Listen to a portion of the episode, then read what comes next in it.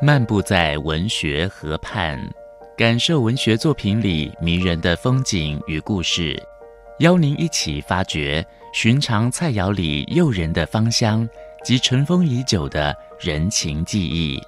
请听焦桐谈饮食文学。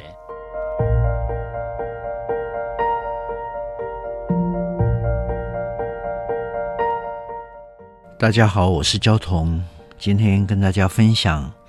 苦瓜。我童年的时候家里很贫穷，餐桌上多半是蔬菜。我母亲有时候会煮苦瓜风，算是家菜。啊，我的妈妈遇人不淑，独立抚养我们兄妹。那时候她还没有中风，厨艺还可以啊。苦瓜切成圆环状，把籽挑掉。绞肉调味以后，加入葱花、太白粉啊，拌匀，塞入苦瓜环里面压实，然后入锅去煮熟它。后来我才明白，他的心境跟讨生活一样，都很欲苦，却都是独自吃苦，从来没有诉苦。我清楚记得他如何用苦瓜风小鱼干炒苦瓜，抚慰儿女。苦瓜对于我来讲，因此有了感激的意思。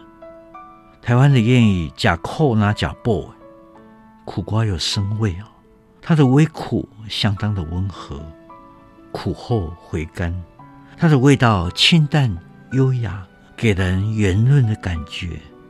如果搭配得好，更能够提味增鲜。台湾的苦瓜大概可以粗分为。白皮、绿皮跟山苦瓜三种，白皮的像白玉苦瓜、苹果苦瓜，绿皮的像粉青苦瓜、大青苦瓜。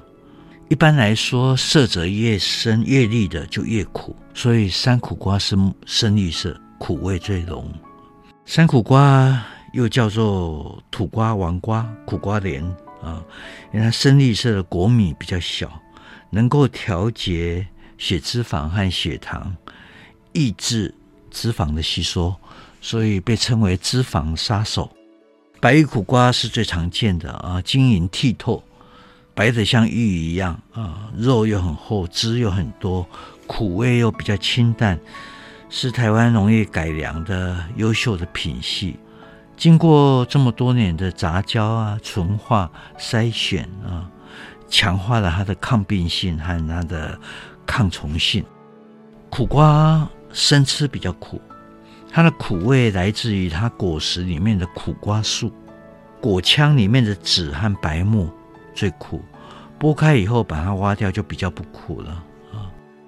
呃，近三十年来，台湾流行生机饮食啊，苦瓜是里面很重要的角色。